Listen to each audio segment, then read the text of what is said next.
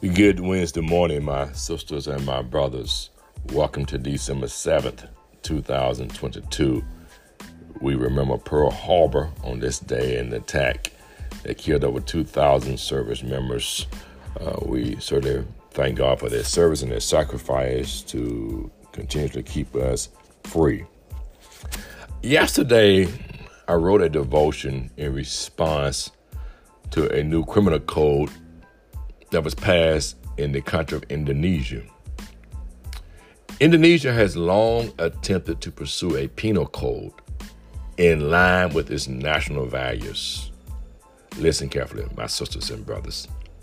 But the changes effectively criminalize acts that don't align with conservative and religious morality, like extramarital sex and cohabitation. So the code essentially penalizes those who violate sexual purity and living, as we call, shacking. So the code simply says that if you are caught and someone reports you as having sex outside of your marriage, or if you're not married, you will go to jail. If someone reports you for shacking, your mother, father, or sibling, then you can go to jail as well. Now, I certainly understand the quest and the zeal to push moral values. But one thing we have learned, that you cannot legislate morality. You cannot force a person to do right or go to jail from a spiritual perspective. Now, these are sins against God. And of course, we believe that when we sin against mankind. We may trespass each other and violate codes of conduct in terms of how we look at our neighbor's wife, how we lie on each other, backstab each other. But sin is ultimately, for a believer, a message that we missed the mark based on God's standard. Now, what's beautiful for us as those that believe and are saved, that our penalty has already been paid. I visited Pasadena last night with my father-in-law, and we were talking, and I shared with him, if they bring a believer before the court in Indonesia and they ask, how do you plead? A believer has to say, I plead the blood of Jesus.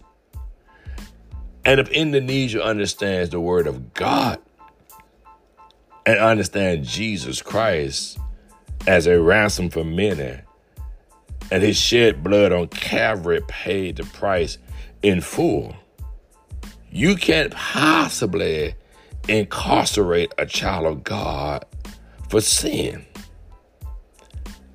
I call that double jeopardy. My freedom has been paid. Now, it does not mean I am to live any kind of way, and we've discussed that on many occasions. But because of the humanity of who we are in the human and the flesh that occupy this body, you are subject to error. You're subject to miss the mark. But we have an advocate. We have redemption through his blood. And so while Indonesia wants to incarcerate for violation of moral law, as a pastor, I don't believe you can legislate morality. You can't mandate. As a matter of fact, let me make it plain.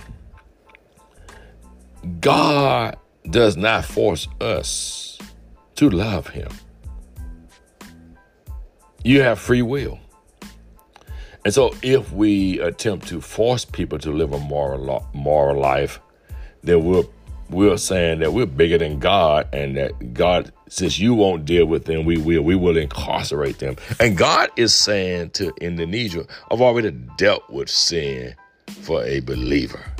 It's already paid. You don't need to incarcerate them for 6 months. My son paid the price. Remember, you've been bought with a price. Have yourself a wonderful Witnessing Wednesday. And remember to finish strong. Live, laugh, love, learn the lessons of life, and keep it moving.